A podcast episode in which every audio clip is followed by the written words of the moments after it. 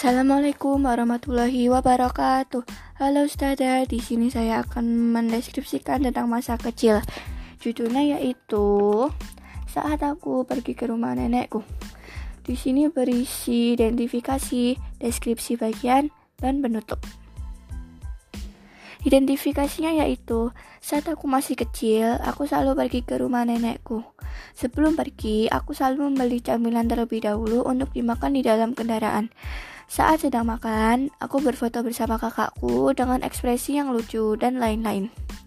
Deskripsi bagiannya yaitu, sesudah sampai, aku berlarian ke sana kemari dan akhirnya terjatuh. Tapi, alhamdulillah aku baik-baik saja. Setelah itu aku beristirahat. Setelah beristirahat, aku mengantuk dan akhirnya ter tertidur lelap dan bermimpi sangat indah. Dan itulah deskripsi masa kecilku. Sekian dan terima kasih. Wassalamualaikum warahmatullahi wabarakatuh.